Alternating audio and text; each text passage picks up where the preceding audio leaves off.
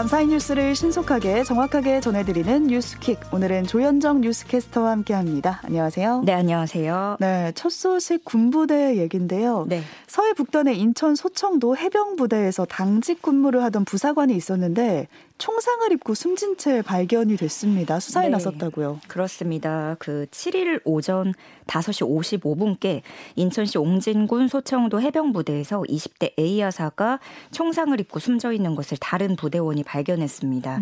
이 부대원은 A 하사와 함께 상황실에서 당직 근무를 하다가 오전 5시 50분께 건물 밖에서 들린 총소리를 듣고 뛰쳐나간 것으로 조사됐습니다. 네. 발견 당시에 이미 숨진 상태였고요. 인근에는 K2 소총이 놓여 있었습니다. 는데요. 해병대는 발견된 이 K2 소총이 평소에 그가 쓰던 총기는 아니었다고 설명을 했습니다. A 하사는 이날 새벽 시간에 상황실에서 경계 근무자들에게 총기와 탄약을 나눠주는 당직 근무자로 파악이 됐고요. 군 당국은 누군가가 A 하사에게 고의로 소총을 쏜 정황은 없는 것으로 보고 정확한 사고 경위를 추가로 수사하고 있습니다. 또 이어서 다른 부대원의 소총을 A 하사가 사용한 경위 등 총기 관리 실태도 확인할 방침입니다. 네.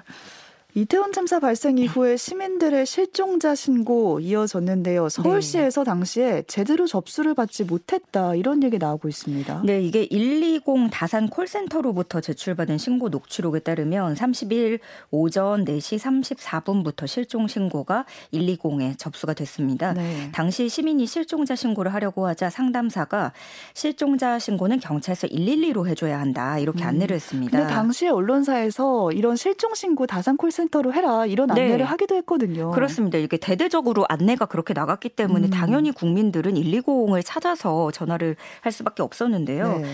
이제 그래도 계속 이제 실종자 신고 전화가 이어진 거죠. 그러자 한 상담원이 이제 서울시에 문의를 합니다. 오전 4시 43분쯤에 이제 서울시 쪽으로 가족분들이 연락을 드리면 확인해 준다는 뉴스가 나오는데 맞냐라고 서울시에 물어보자 담당 공무원이 우리도 아는 바가 없다. 저희가 확인하고 알아봐야 한다. 라고 답을 한 겁니다. 네. 그러니까 5시 15분까지도 총 23건의 실종자 신고가 이어졌지만 반려가 될 수밖에 없었고요. 지침을 전달받지 못한 상담원들은 우리 쪽에서는 전달받은 사항이 없다라고 답할 수밖에 없던 그런 상황이었습니다. 네.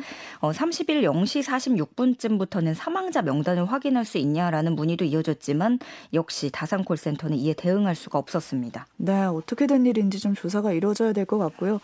이번 참사를 계기로 앞으로 안전과 관련한 예산 심의가 쟁점이 될 것 같은데요. 내년에 재난안전 관련 예산이 삭감된 게 나왔습니다. 네, 먼저 행정안전부에서는 재해경감 활성화 사업이 올해 139억 원에서 내년 91억 원으로 48억 원 감소한 것으로 나타났습니다.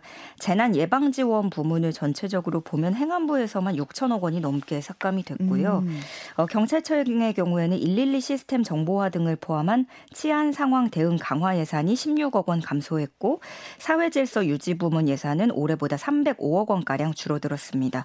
또 소방장비 보급과 재난현장 119 구조 구급활동 지원을 위한 시설장비, 물품 지원 사업도 각각 58억 원, 18억 원 감소한 것으로 나타났습니다. 전체적으로 삭감이 됐네요. 네, 그렇지만 그동안 그 112 신고에 대한 신속한 대응이 지금 도마에 올랐고 그전에도 소방장비 보급을 늘리자 하는 지적이 오랜 기간 이어졌었고 또 올여름에는 큰 홍수 피해가 있었던 점 이런 것들을 생각해 봤을 때 이런 세부적인 안전예산 삭감이 적절한 것인지 비판이 나올 수밖에 없는 지점입니다. 네. 이에 대해서 정부는 부인을 하고 있습니다. 내년도 안전예산이 감액된 것이 아니다.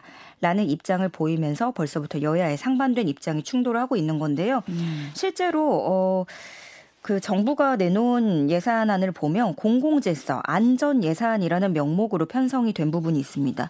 법무부에서 545억 원, 대법원이 512억 원, 헌법재판소가 27억 원 예산이 늘었고요. 이번 주부터 내년도 정부 예산안에 대한 본격적인 국회 심사가 진행이 되는데 곳곳에서 여야의 대치가 예상됩니다. 네. 또 이번 참사를 계기로 사회 안전 시스템이 부실하다 이런 게 좀 드러나고 있습니다. 그래서 안전 대응 체계를 돌아봐야 된다라는 지적도 이어지고 있는데요. 특히 그제 있었던 열차 탈선 사고 있잖아요. 네. 이 사고로 어제 시민들의 피해가 상당히 컸는데 코레일의 늑장 대응에 다들 분통을 터뜨리고 있습니다. 네, 이 사고가 서울 영등포역 인근에 진입하고 있던 무궁화호 열차가 탈선하면서 승객들이 공포에 떨고 34명이 부상을 입고 이로 인해서 KTX를 포함한 82개 열차가 최장 3시간가량 지연되는 일이었죠. 이 탈선이 6일 오후 8시 52분쯤에 벌어졌는데 어디에도 사고에 대한 고지가 전혀 없었다라는 성토가 이어지고 있습니다. 네. 그나마 이제 코레일 앱을 열어보신 거죠. 어떻게 된 건지 상황을 좀 보려고 어플을 열어봤는데 8분 지연이다. 이렇게 안내가 뜨니까 이 정도는 기다렸다 탈 수 있겠다 판단을 하신 분들이 많았던 거죠. 그런데 1시간이 지나도 2시간이 지나도 오송역 역내에서는 사고에 관한 어떤 안내도 없었다는 주장입니다. 네. 역내 전광판으로 지연 알림 시각만 고지가 됐을 뿐이지 사고가 났기 때문에 다른 차편을 알아보라 라는 등 이런 지연 이유라든가 차후 승객들의 대응에 대한 사후 고지 시스템이 일절 작동하지 않았다는 점입니다. 네. 1시간 가까이 기다리다 지친 승객들이 열차가 오긴 하는 거냐, 기다리면 탈수는 있냐, 왜 오지 않는 거냐. 그러니까 이 탈선 사고라는 어떠한 고지가 없었던 거예요. 그러니까요. 알 수가 없었던 알았으면 거죠. 알았으면 다른 차편을 알아봤을 텐데. 네. 그래서 나중에서야 1시간이 지나고 나서야 역무원이 개별적으로 탈선 사고가 났다. 다른 차편을 이용하는 게 더 빠를 것 같다라고 말한 것으로 전해졌습니다. 그래서 승객들은 코레일이 승객들을 우습게 여기는 것 같다. 철도 독점 공기업이 적자가 날 때는 국민열세로 지원받으면서 정작 문제가 터졌을 때는 안이하게 그지없고 불량 서비스로 기다리는 승객들을 오도 가도 못하게 발맞아 묶었다 라면서 분통을 터뜨리고 있습니다. 긴급 재난 문자라도 좀 빨리 보냈으면 어땠을까 이런 아쉬움도 들거든요. 그런데 여기서 참 안타까운 게 이 긴급 재난 문자도 사고가 벌어진 지 40분 뒤에야 발송이 됐거든요. 당시에는 근데 이미 상당수 시민들이 출근을 이미 했거나 출근 도중이어서 문자를 보더라도 대처하기 어려웠다는 지적입니다. 근데 이때 밤에도 이미 속보가 다 떴었거든요. 탈선 사고에 대해서. 그래서 긴급 재난 문자가 왜 이렇게 늦게 발송됐는지 이 부분이 좀 의문이고요. 이미 이태원 참사 때에도 재난 문자 발송까지 90분 소요된 것으로 드러나면서 이 재난 문자 시스템 대응도 도마 위에 오르고 있습니다. 네. 한편 무궁화호 탈선 사고가 20시간 만에 복구가 됐지만 사고 여파로 늦은 밤까지 열차 지연이 지속이 됐고요.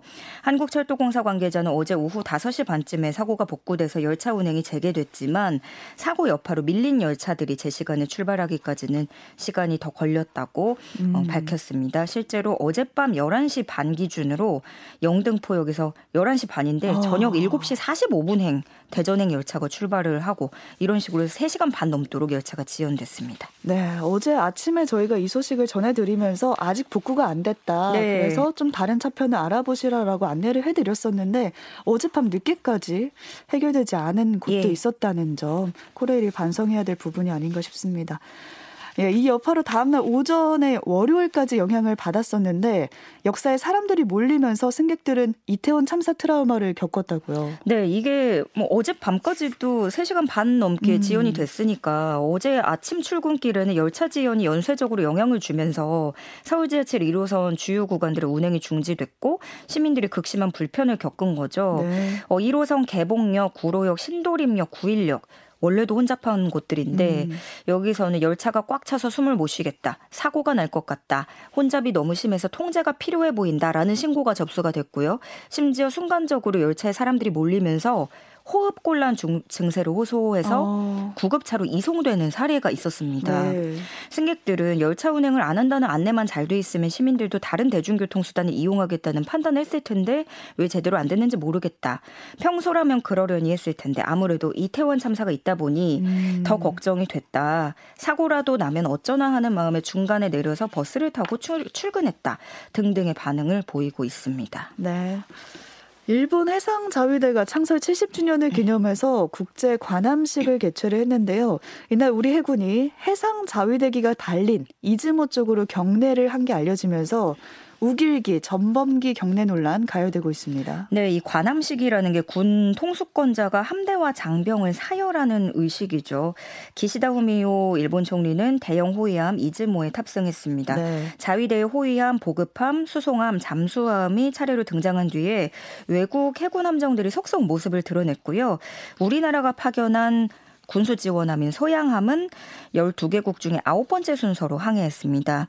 이 과정에서 우리 해군은 다른 나라 해군들과 마찬가지로 이즈모를 향해 거수 경례를 했습니다. 네, 이게 논란이 될 거라는 건 다들 예상을 하셨었잖아요. 그랬죠. 이게 진작부터 원래 항상 매년 이게 항상 관함식이 있을 때마다 참석하지 말아야 된다 뭐 이런 그렇죠. 논란이 있는데 이번에도 역시나 반응이 엇갈릴 수밖에 없었습니다. 그래서 어제 이종섭 국방부 장관이 해명을 했는데요. 모양은 비슷하지만 가운데 빨간색 원의 위치가 다르다라고 말을 한 겁니다. 그렇지만 되레 구차한 변명이다라는 반응이 쏟아지고 있고요. 이 소식이 일본에 전해지면서 현지 일본 누리꾼들의 반응도 여러 가지로 나오고 있습니다. 현지 반응? 네. 상대 국가 군함기에 경의를 표하는 것은 해군 간의 예의다. 일본이 욱일기를 자위함기로 삼은 이상 한국 해군도 의례를 다하는 게 원칙이다. 참가 여부 회신 마감 직전까지 답변도 안 하고 예의도 모르는 나라 이야기는 듣고 싶지 않다. 욱일기가 전범기라고 하는 결례를 먼저 사과해라.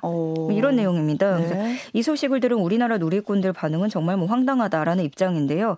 전범국이 사과는커녕 당당하게 더 큰 화를 내고 있다라는 입장 보이고 있습니다. 네, 이런 논란 때문에 관함식을 참석하냐 마냐 얘기가 많았는데 네. 결국 또 논란이 벌어졌습니다. 신종 중고차 대출 사기 피해가 늘고 있다. 그래서 금융감독원이 소비자들에게 주의를 당부하고 있다. 이 소식입니다. 네, 이 내용 좀 귀 기울여 들어보셔야겠는데요. 중고차를 대출로 매입한 뒤에 대여해주면 대출 원리급을 대납해주고 임대 수익도 제공해주겠다라는 사기범의 말을 믿었다가 사기범이 잠적을 하면서 피해를 봤다라는 민원이 늘어나고 있습니다. 또 중고차 딜러나 이런 제3자에게 차량 매매나 대출 계약을 위임했다가 원하지 않는 계약이 체결돼서 피해가 발생하는 사례도 발생하고 있고요. 네. 또 어떤 경우에는 수익금을 지급하겠다는 사기범 말만 믿고 차량 실물을 확인하지 않은 채 대출부터 덜컥 받았다가 대출금보다 가치가 떨어진 부실 차량만 덜렁 인수한 피해 사례도 있었습니다. 네. 그렇지만 피해자가 대출 무효나 취소를 주장하더라도 금융회사 대출 절차상의 하자가 발견되는 경우가 드물어서 피해 구제가 현실적으로 어렵다고 하거든요. 이에 금감원은 중고차 거래 과정에서 금융회사와의 대출 계약을 제외한 이면 계약 체결을 권유받으면 사기일 가능성이 크기 때문에 거절해야 한다라고 조언을 하고요. 네. 또 차종별 시세 정보, 자동차 사고 이력 조회 등을 통해서 구입하려는 차량의 단가가 적절한지 또 실물 상태는 어떤지 이런 것들을 확인하는 게 바람직하다고 설명하고 있습니다. 네, 중고차 사시려는 분들 대출 사기 주의하셔야겠습니다. 주차장에 주차된 차량 6대를 골프채로 부순 60대가 징역형을 선고받았는데 왜 그런 건가요? 이게 그 이유도 황당하고 사건도 황당한데 60대 남성 A씨가 지난 3월 광주의 한 마트 주차장에서 골프채로 주차 차량 6대의 앞유리를 마구 내리쳐서 부순 혐의로 기소됐습니다. 마트에 주차된 차량을? 네. 그냥 그 주차해놓으신 분들은 마트에 왔다가 봉변을 당한 거죠. 네. 예, 그런데 A씨가 이런 행동을 한 이유는 주차된 차들 때문에 우리 가족이 주차를 하지 못한다라는 이유 때문이었습니다. 네. 그래서 재판장은 A씨는 위험한 물건인 골프채로 주차 차량 6대를 손괴해서 죄책이 무겁다. 피해자 6명 중 4명과 합의하지 못한 점 등을 종합하면 실형 선고가 불가피하다라고 밝히면서 징역 5개월을 선고했습니다. 그러면서도 다만 알코올 의존 증후군으로 입원 치료 중인 A씨의 도주 우려가 없고 합의할 기회가 필요한 점 등을 고려해 법정 구속은 하지 않는다라고 판시했습니다. 네, 황당하네요. 오늘 밤에는 또 하늘을 좀 올려다보시는 게 좋겠는데 개기월식을 볼 수 있고요. 또 달이 천왕성을 가리는 모습도 동시에 볼 수 있다고요. 네. 국립과천과학관에 따르면 지구 그림자가 달을 가리는 개기월식 1년 6개월 만에 발생을 하고요. 달이 천왕성을 가리는 현상인 천왕선 엄폐 현상이 7년 반 만에 일어납니다. 근데 그게 오늘 한 번에 일어난다는 그렇죠. 거예요? 그렇죠. 이게 따로 놓고 봐도 드문 일인데 이렇게 동시에 발생하는 현상은 100년에 한두 번 일어날까 말까라고 해요. 그리고 이거를 또 우리나라에서 볼 수 있어야 되는 건데 우리나라에서 다시 보려면 200년 지나도 못 볼 거라고 해요. 네. 그래서 살아생전에 보려면 오늘을 놓치시면 안 되는 겁니다. 그래서 또 다만 이 천왕성은 맨눈으로 보기 어려워서 천체망원경을 사용해야 한다고 하는데요. 네. 그래도 개기월식은 맨눈으로 관측을 할 수 있습니다. 그렇죠. 예, 월출 직후에 시작되기 때문에 오늘 서울 기준으로 오후 6시 8분께 시작이 된다고 하니까 그때를 놓치지 마시기 바랍니다. 네, 유튜브 생중계하는 곳도 있다고 네. 하니까요. 찾아서 유튜브라도 보시면 200년 만에 한 번 오는 거니까 꼭 찾아보셨으면 좋겠습니다. 네. 네, 오늘 여기까지 듣겠습니다. 조현정 뉴스캐스터와 함께했습니다. 고맙습니다. 고맙습니다.